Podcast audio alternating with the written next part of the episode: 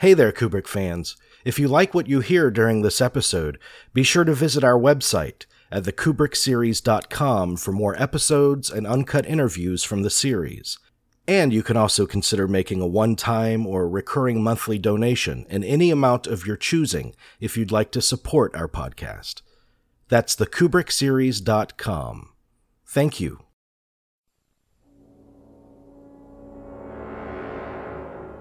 Thank you for tuning in to the Kubrick series Uncut.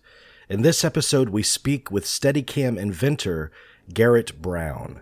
One of the great cinematic innovators, Brown was called upon to operate his new and revolutionary invention, the Steadicam, during the shooting of The Shining. Throughout the process, Brown gained valuable insights into Kubrick's meticulous and precise technical demands.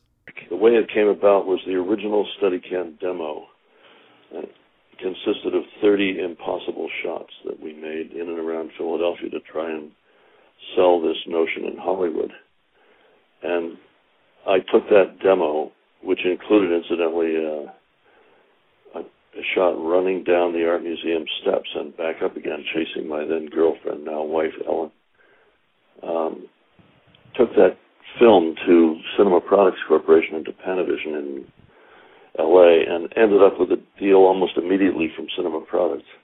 And mm-hmm. since Ed DiGiulio, the head of that company, had recently supplied the f.7 lenses to Stanley for um, Barry Lyndon to shoot the candlelight sequences, the ultra fast right. lenses, right?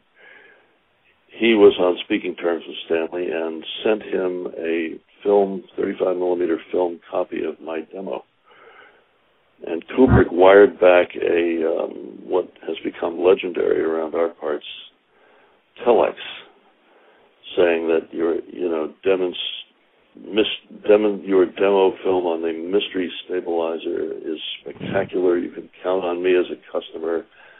Went on and on about it. He he actually startled us by saying, "I direct your attention to a part of the demo where a skilled counterintelligence photo observer can."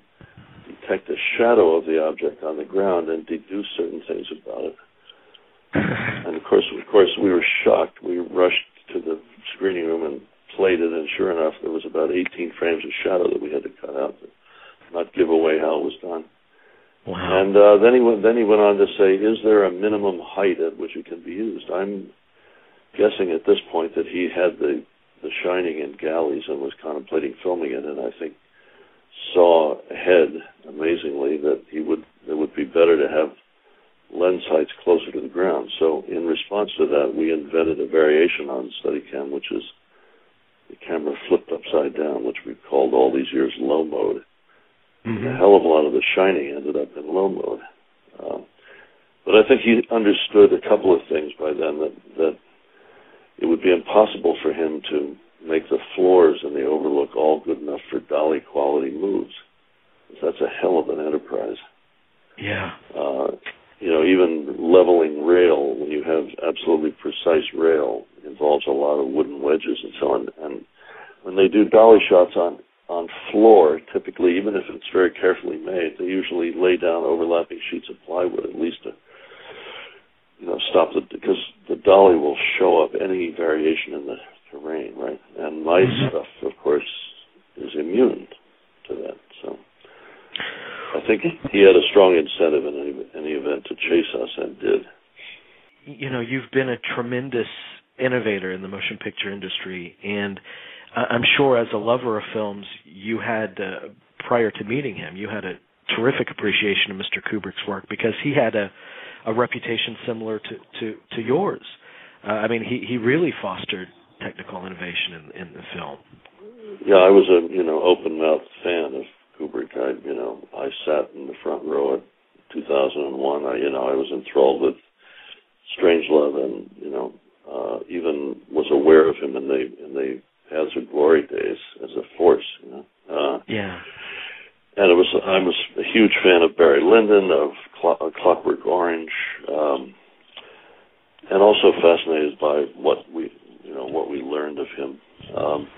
time I got to The Shining, I mean, the, the first films I shot, I actually shot in 1975. I started working for Stanley in 78 or 9, I guess.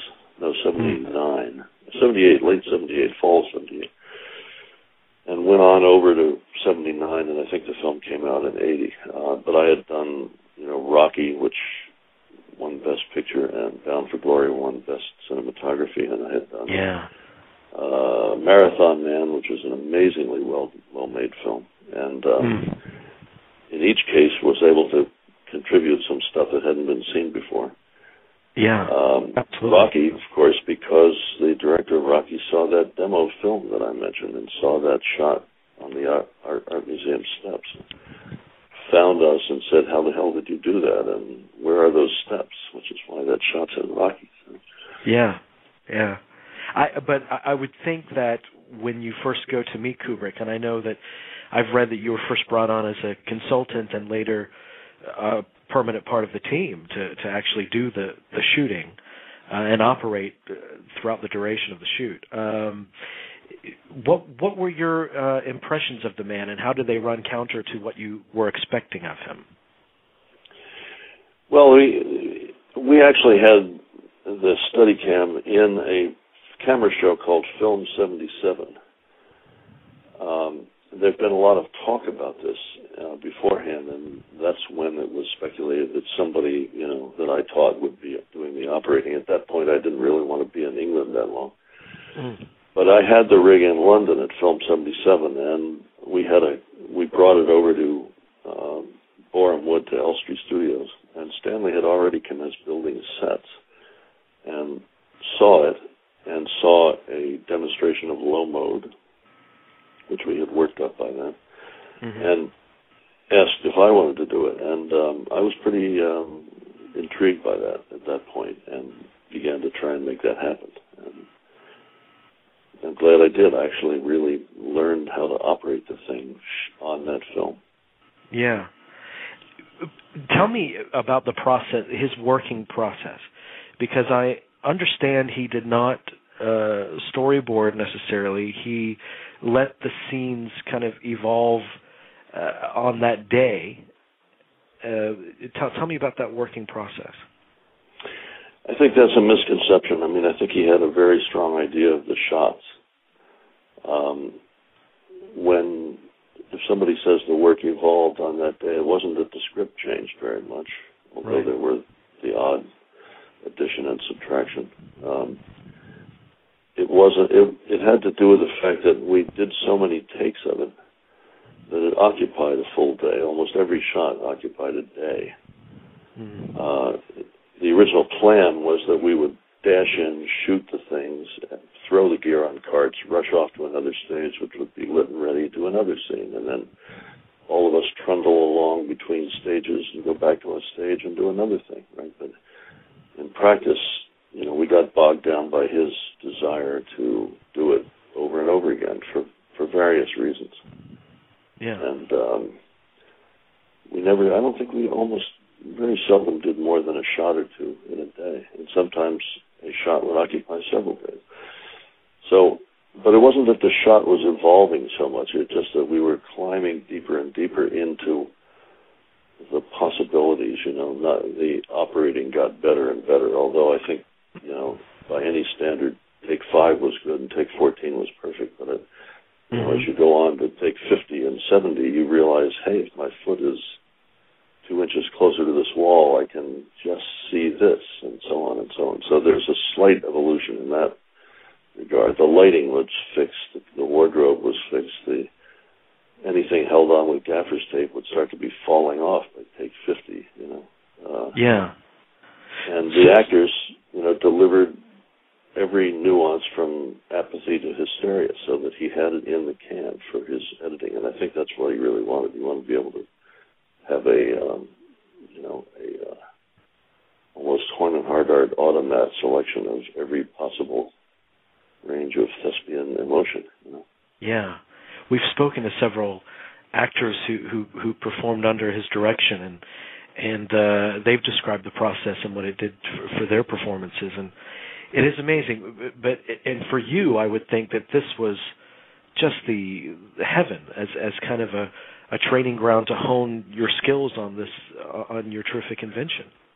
It was. I mean, I thought I was a hotshot when I got there, uh, but I I actually got better. And any any you know any act like that which resembles dance or uh, you know ballet or something like that improves over time up to a point.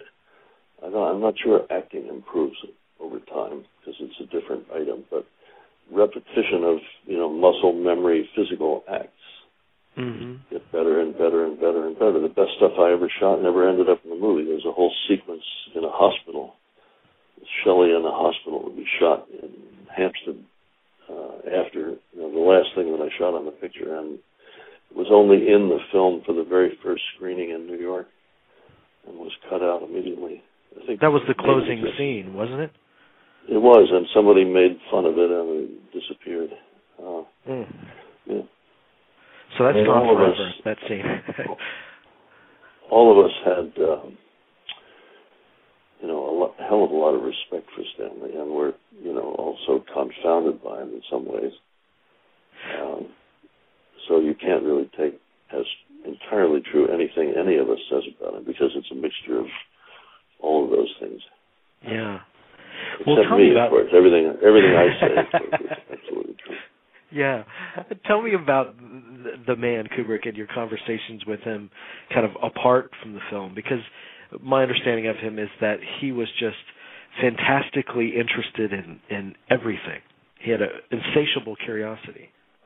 Absolutely, and he was a you know a very quick study and had a very large ego about what he knew about things. Uh, he was a a very good and crafty chess player. I never played chess with him, but I observed him playing with various people, including Tony Burton, who was an actor in the film, mm-hmm. um, which he would do from time to time. Um, but he was fiercely directed at at the movie. Couldn't be engaged in much else, except he did try to persuade me that the Concorde was unsafe because part of my deal involved numerous flights back and forth on the Concorde after they went beyond six months. So you know, with a kind of vicious glee, he would tell me about what his aeronautical engineering pal's latest opinion of the unsafeness of the Concorde.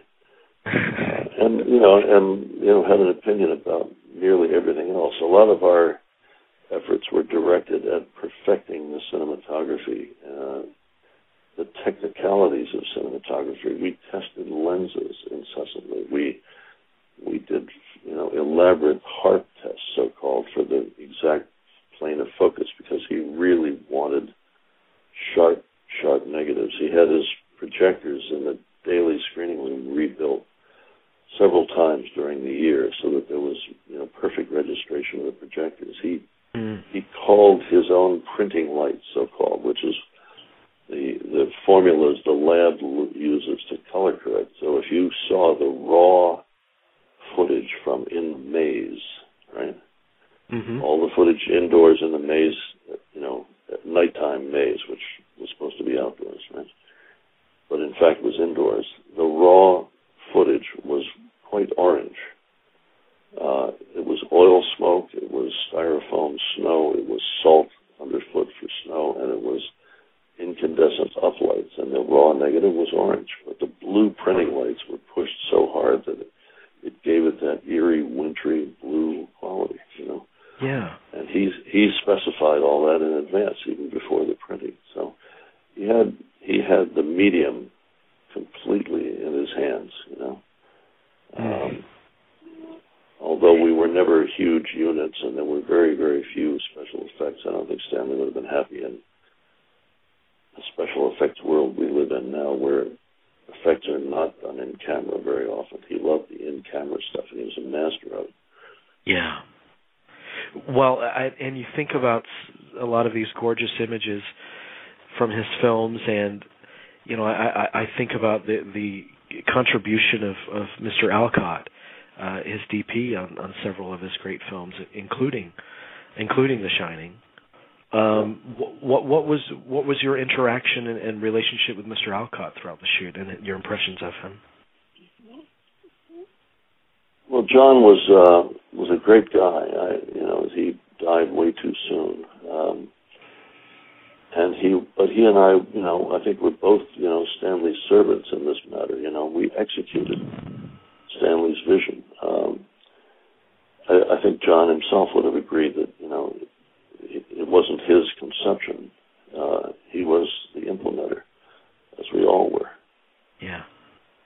Aren't that many filmmakers you would say that about. There are DPs that are really strong who, you know, even design the shots and the moves. John contributed certainly, but I think, you know, none of us would stand up before our maker and say that we were responsible for the look of that movie.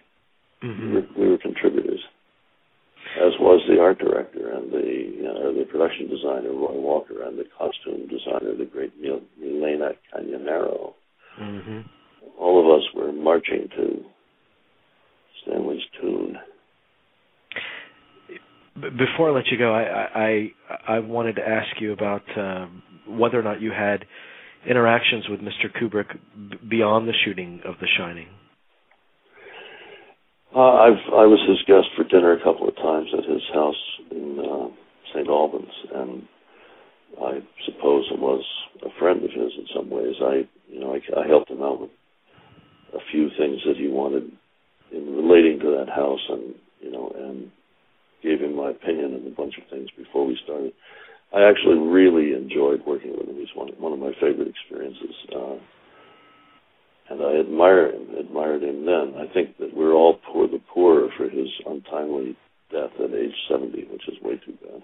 Yeah. I think Eyes Wide Shut was snatched up by the studio, you know, when Stanley died, and they just grabbed the highest number avid edit, you know, and ran off as if that was the movie. But it was three months before the you know, the film was due to be released. I don't think there's a chance that that was the movie he had in mind, or the, the music track, or a lot of other things. So it's Mm. a great shame because you know it's out there, but it doesn't feel to me like it's really his film.